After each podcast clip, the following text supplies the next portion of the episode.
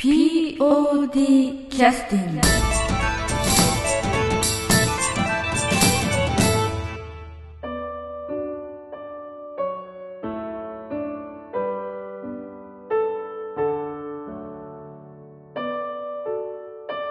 はい、それではあのミスタームーンライトのきすばあの素晴らしい綺麗な曲に合わせて、えー、公演が終わった後の初めてのポッドキャストです。はいえー今日は、えーキャストとしてね出演いただきました、えー竹穴智美さんに来ていただいてます。はいよろしくお願いします。す。えっ、と竹穴さんは、はい。えーこれはと当役でしたっけ？何役？宮古です。あ宮古ですか。ママ子は、かお、ママ子かおりちゃんとりょうちゃ。ん？はあ。すいません。ええ、あのマナー娘も一緒にね参加いただきました、あの今回「ミスタームーンライト」という芝居であの宮子という役で参加されましたけど、はい。えー、とこれあのパンフレットを見ると「セレブ妻」セレブ「セレブ妻」「セレブ妻」って書いてありますけど、どんな。立場の方なんですかこの方えっ、と旦那さんがうん。大学助教授ですか？あお金持ちかなみたいな。ーあーなるほど。知らんけどえー、と旦那さんは、えー森山和則君そうです。ですね。もみあげの長い、はい。横頭骨のなか。なね。森かな。言いたい放題。えー、と結城役のだから結城宮子っていうはい名前なんですね、そうです。はいはいはい。えー、と今回あの、まあ、実はちょっとアンケートを、と、ちょこちょこっと。うんはい。素敵な王子様。素敵な王子様。よくわかりませんが。森山和則君が素敵なおじ様でした。ありえあまた言う怒られる。あのちょこちょこっと。わかるから静かにしてくださいですねあのアンケートとか見るとあのいわゆる存在感みたいなことを結構書いてくださってる方いらっしゃいましたけどなええあ宮古の役に関して結構存在感があったとかっていうようなあその辺のなんか言葉についてはかなりあのこそばよく感じられたのかなんか嬉しく思われたのかいろんなことがあるうと思いますんそうかなみたいな。そうかなっていう。でもあれは物語の橋渡し役みたいな役なんでキですよね。ーではありますよね。結局、あのなんて言いますかあの一番かん、えーとまあ、悪役と言ってのいいのか分かんないですけど、森山君の結城という人がまあ悪役で、その悪役とあとそのそれを止めようとする人たちの物語になりますけど、はい。それの間に入る役ですからね。そうですね、うん。だからそういう意味では逆に言うとこう存在感とかを出すっていうのは結構、うん、素直にやったから出たのかその辺はどうなんですかね。どうですかね。よくあのやってると、うん。声が気持ち悪いと主人に言われまして。ん？どういうこと？あの作っている声が。あでもこれしかできないんですよ。要するにあのセレブという 別に意識はしなくても、そのまあもちろんね普段喋る感じとはなるほど。多分その宮子さんを考えた時にどういった人物かっていうふうに考えるとガハハガハ笑う。まあ笑うだろうけれども普段の私ではないだろうなっていうふうに。あまあ多分電話に出てる時の声がずっ少しとこう続くみたいなこう少しこうお少しオクターブまで上がらないけれどもちょっとよそ行きのっていう上品っぽく。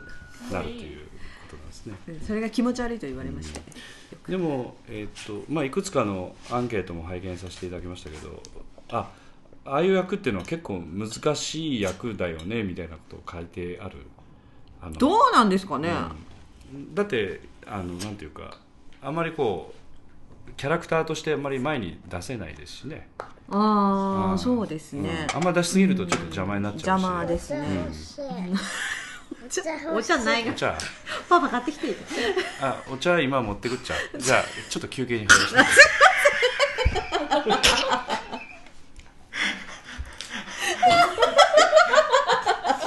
ー POD キャスティング冷たい。あったかいから冷たいんだお嬢様。冷たい、冷たい。お嬢様お嬢様おお茶お茶お気に召しましたか？美味しいですか、すいま美味しい。せん美味しい。はい。すいません。じゃあ何の話だったか忘れてしまいました。忘れました宮子さんはこれの話。あむずあむそうね。はい。はい難しい。むどうどうなんでしょうか？よくわからない。赤り静か最初から、えっと最後の方はどのあたあたりが前で最後の場面もずっと出てらっしゃったんでしたっけ？宮子は。さ最後の最後というか、一つ手前のシーンですね。最後のあえっ、とあの話自体が4日間のお話なんですよ、えたそのいやあた初日あまん。2日目3日目出てきてその3日目の最後のシーンにはいます、ああ、うん、で4日目だは図書館のメンツではいはいはい。最後のシーンなのでその手前ですね。じゃあそのものが解決そういうことですね。あの結城さんが逮捕されるというところですかね、はい。でもあそこ 自分の旦那さんがこうナイフ振り回して警察に捕まりに行くのをこう見つめていくというふところっていうのは結構難しい立場ですよねあそこは。そうですね。でも、結局は多分つ罪というか、ん。まあ誰かを殺したわけではないですけど、そのあのえっと何だっけごめんなさい。古川君？を傷つけて、うん。まあ、殺す殺してはないけれどもそういうような気持ちがえあったことに対しての罪滅ぼしではないですけど、きっと気持ちは入れ替えてほしいというえうん思い、うんうん。だから捕まって辛いというよりもこれできちんと更生してほしいという思いの方が強かったとは思うんですよ、うん。そういう風な感じではやってました。そうですね。うん。脚本もおそらくそういう設定というか、そういう 人物像として都を書いて。書いてらっしゃったんでしょうけどん。あの結構強さと優しさとかねそういうのを出さなくちゃいけないところがあったんでなかなかあの今までえそのキャラメルボックスさんの芝居でもあんまりこういった役はないそうですね。芝居ですよね。ちょっと珍しい役だなと思って見てましたけどね、うん、うん、あの一番その盛り上がる勇気が古川に対してこう迫っていくところですか、あの葉月と都の前で迫っていくところうん。なんかは一番盛り上がるというかうん、直前の。あそこはちょっとなんか森山さんを見ながらだってかわいそうな人と思って。いう気持ちで。えやるとなんかちょっと自然とこえうん。だから関係としてもあの宮子というのは、えー、結城の奥さんであって例えば刑事ともちょっとやり取りするしあのまあその古川というか、その事故の当事者の葉月とか古川とか、そういった人たちともやり取りをするし、あとまあ刑事ともやり取りをしたりとか、まあもしかしたら一番こういろんな人と幅広くインターフェースみたいなね、役割を してたような感じですからなかなかあの結構意外と重要な役なんですよね、うん目立たない役だなと思って最初見てたんですけど、う、うん、結果見るとそうでもなかったっていうかね。逆にあのシーン的にはやっぱり今までいろんな役やってきたんですけどすごく少ない方ではあったんですよ、うん。だからもう気分的には正直うん。セリフの量だけでいくとうん。すごく少なあそんな少なかったい、結構少なかったですよ。だから覚えるの一番早い？ね。一番？あそう。ん今回の芝居で実は私が一番セリフ覚えが早かあった。そうなんだ。私結構遅い方なんですけど。ブラックフラッグの例をね。まあ、あの時はすごいひどくって、ええもうもうなんか直前まで覚えてない、ええ1週間前にやっと入ったのねみたいな。結構年末前11月ぐらいにはもう入ってたんで。ああ早かったんですね忘れないようにするのがすごく大変でした、だからどうどういうふうに逆にその少ない中でう、ん。まあ、セリフが少ないっていうことは場面も少ないのでうん。その分その周りを消さずに存在感をある程度出すかっていうのは、うん。まあ、課題ではありましたねう確かに、ん。まあまあなかなかねまあまあ素敵な役ができたんじゃないですか、どうどうどうですかね、ええ。じゃああの、えっと、後半は少しちょっとスタッフ関係の仕事とかもお聞きしたいと思いますけど、あのちょっと休憩の曲を。はい。はい、えーっとボーナストラックの1万人記念ファンファーレを、まあ、選び方がねちょっとあれですけど。ひねくれも あの今回は、えっと、初日でしたけどちょうどね延べ1万人、はい。記念すべき。ええの観客おお客様が来てくださってその1万人目の方に、えーカーテンコールの時にちょっと、えー劇団 POD、えー CD17 枚セットボックスを、えープレゼントさせていただきましてね。はい。はい。時価1万円のものでしたけど、はい素晴らしい。えー高岡の西郷堂で紙買ってきて 作ったっていうやつですけどね、えーじゃあその時のファンファーレですね。もうもう一回曲ちょっと。はい。はい。えーっと POD 第32回公演「ミスタームーンライト」から。はい。1万人記念ファンファーレ。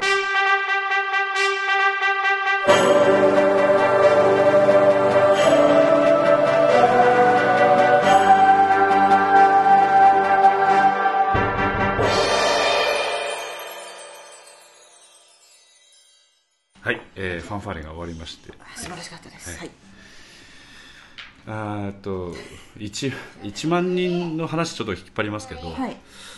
1万人というのはあの、まあ、富山の他の劇団さんも結構長くやってらっしゃるところもあるので、そんなにまあ珍しいもしかしたら数字ではないかもしれないですけれども、なんかあのなんか非常になんか特別なものをちょっとねね。感じる1万人。えあの単純にそうですね、1万人って言われても単純にパッと浮かぶかって言われてそうもねですね。今1回あたり来てくださるお客さんの数字考えてもやっぱ30何回もしないとなかなか到達できない数字ですからね。どうしてあのもね余談なんですけれども、ええ。数年前にあの、えー、と富山のええ。ヨークスアローザのスキー場に、母えー、とモーニング娘。が来まして母その時のお客さんが富山県にしては珍しく2万人いらっしゃったんですよ。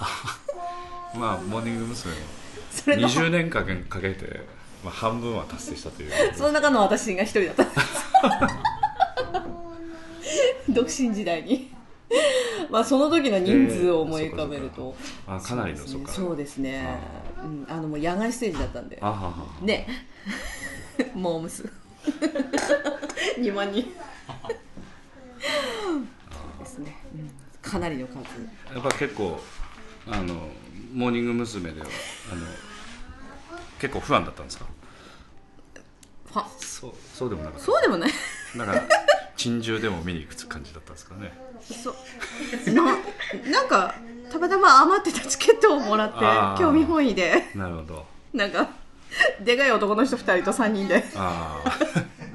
なんか帰り捉えられた宇宙人みたいな状態で帰ってきて。迷子になりかけてでもまあ富山で1万人集めるとなるとやっぱりスキー場ぐらいしかないですからね。そうですね。あの福井はね確か同じだツアーだったと思いますけど、ええ。ええサンドームっていうドーあムがあってあはいはいはいはいわそこです結構人が来てらっしゃったような記憶はありますけどね。うんというモーニング娘。の話をはい置いすいませんときまして、はい。余談でした。あの今回、まあ、スタッフの方では衣装関係をね、はい。やってまして今ちょうどあのお借りした衣装とかねいろいろとクリーニングの件でけんけんがくがくと、まあ、打ち合わせをしたりうんしてますけれども、はい。あの衣装っていうのは今回現代劇ですから具体的にはどんなことをするんでしょうかね。そうですね。やっぱりそれぞれ役があって、うん。その役に合ったイメージの大体のこういう感じの副女子大生なら女子大生、うん。しかも音大生ならあんまりこうラフではなくやっぱりある程度あきっちりししったとりした格好とか。それは村田幸子さんのそうですね。初期役のことをおっしゃってるそうですね。ねで古川君にしてもまあ男の子であれ大学生でもちょっときちっとしたあ感ーまとか。あ襟付きのシャツ着てね。そうですね。あと大学教授、あとは刑事さん奈良刑事さん。あとははい。図書館の師匠の方もあまりね砕けた今風の服ではなく、うん。ちょっとしっかりした襟付きだったりジャケットだったり、えっていう感じになると、ええ。じゃあ全員そんなような格好を普段からしているかと言われればそうでもないですよね、うん。だから私の役にしてもやっぱりある程度は揃うんですけどうん。結局逆に4日間のお話なので皆さん服あの刑事さんとかは結構そのままでいっても大丈夫だろうという話があったりしたんですけど女性だったりしたら、まあ、上が違ってたり下が違ってたり全く違ってたりっていう違いを出した方がいいということで。そか。そういうので数がすごく多かったんですよ、例えば、うん、えー、っと今回、えー都役の竹花智美さんは何回着替えられたんですか、そしたらえっと最初初日の格好があって次2日目はガラッと変えて、ええ。3日目は上着だけを変えたのではははそれでも2回。あそっかそっか、ですね。師匠のあかりさん。とかはうん。3回。あ変わるんだ。うん。1日に2日。あー。4日間変えるんで最初に着てた服から3回着替えてなるほど最初と最後は全然違う服。じゃあジュリーちゃん役の中川もうガラッんも変わって。とすごい変えましたね。あうん。ちぐさのさくらさんあの主人公のあのええ妹役ね。妹役の すいません。さくらさんは上だけを一応、うん。うん変えてっていう。あ2日間の出番だったんで。なるほど。うん、そういう感じにでもみんな体型が違うんで服とかっていうのはどう準備されてらっしゃるんですか？あのまあ特殊な服だったら作るっていうこともありえますけどね。うん。今回は一応なるべくまあ普通サイズうん、で行きました。皆さん。え？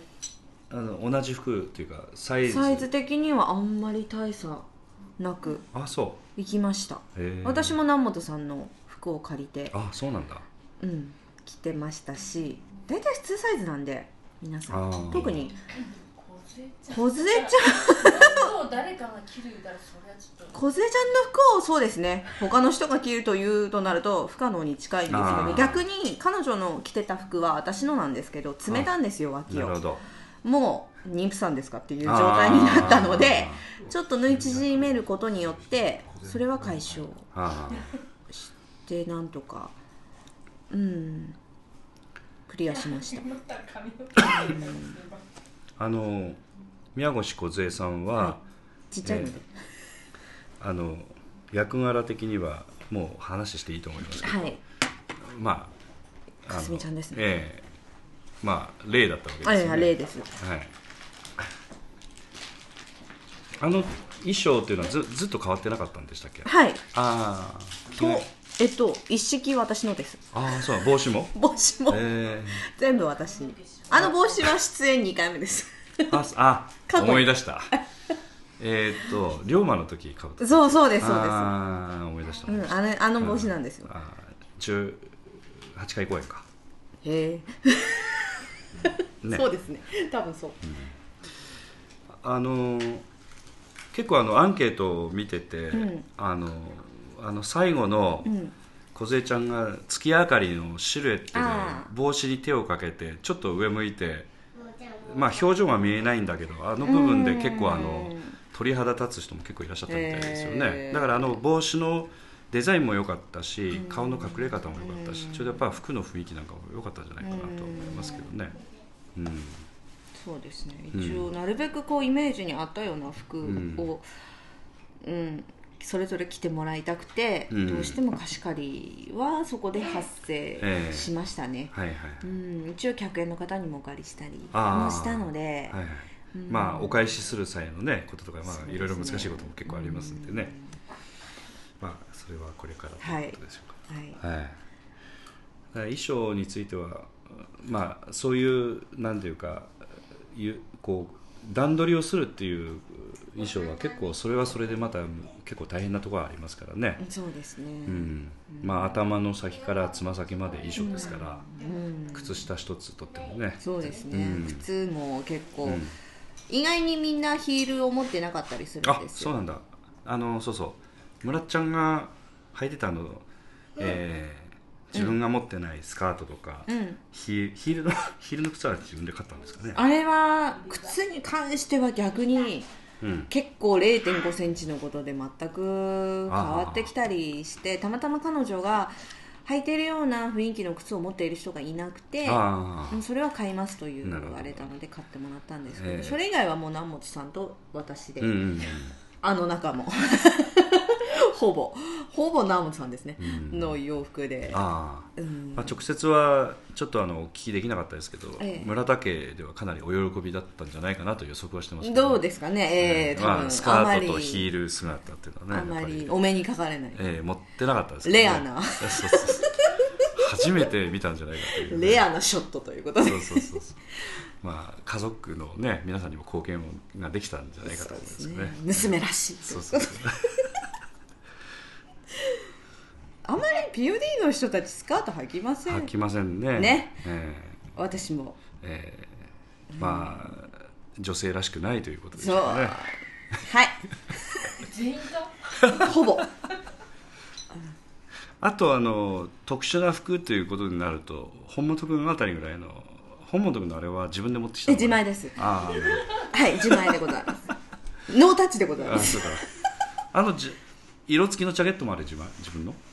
なんかジャケットみたいなジャケット自分の。うん。あズボンうんうんうんそうだね。あああああいうの着てるんだ、着てるのかな？あれジャケットだってあれスーツの上。あースーツらしいです。あ別にあのお父さんみたいな格好をジャケットだけ着てするわけじゃな。くて、うん。スーツもそういう色のやつがあったから。あああそうなんだ、うん。自分だけ変えああそっか。あとはそうそうそう。あの書士の師匠。ええあ書士じゃない師匠。うん。あのエプロン。あエプロンは作りました。あれはああいうのつけてるの本当に。さあ。あ そう。ひどい私。つけてない。のあれ結構評判良かったですよ。あそうなんですか？ええ。なんか知的な作業をする人みたいな雰囲気が出てえてね。ー、なんかちょっとええ。なんか食べ物屋みたいな。でも事務事務系。まあ色をその代わり、ああいう色にした方が黒とか茶色だと結構食べ物屋さんとか、なんか美容師さんとかに多いんですけどちょっと水色で爽やかにしようと勝手にうん。私と母がええ。あ 勝手に選びました、あれなかなか良かったですよ、う持ってこえあと すいません。長森君の革ジャンみたいなやつあれどうしたんですか？あれは梢ちゃんのお兄様あのそうなんだ。ものをお借りしました、へえ。うん、なかなかお似合ええいでしたよね、ええ。うんそうですね。うなん。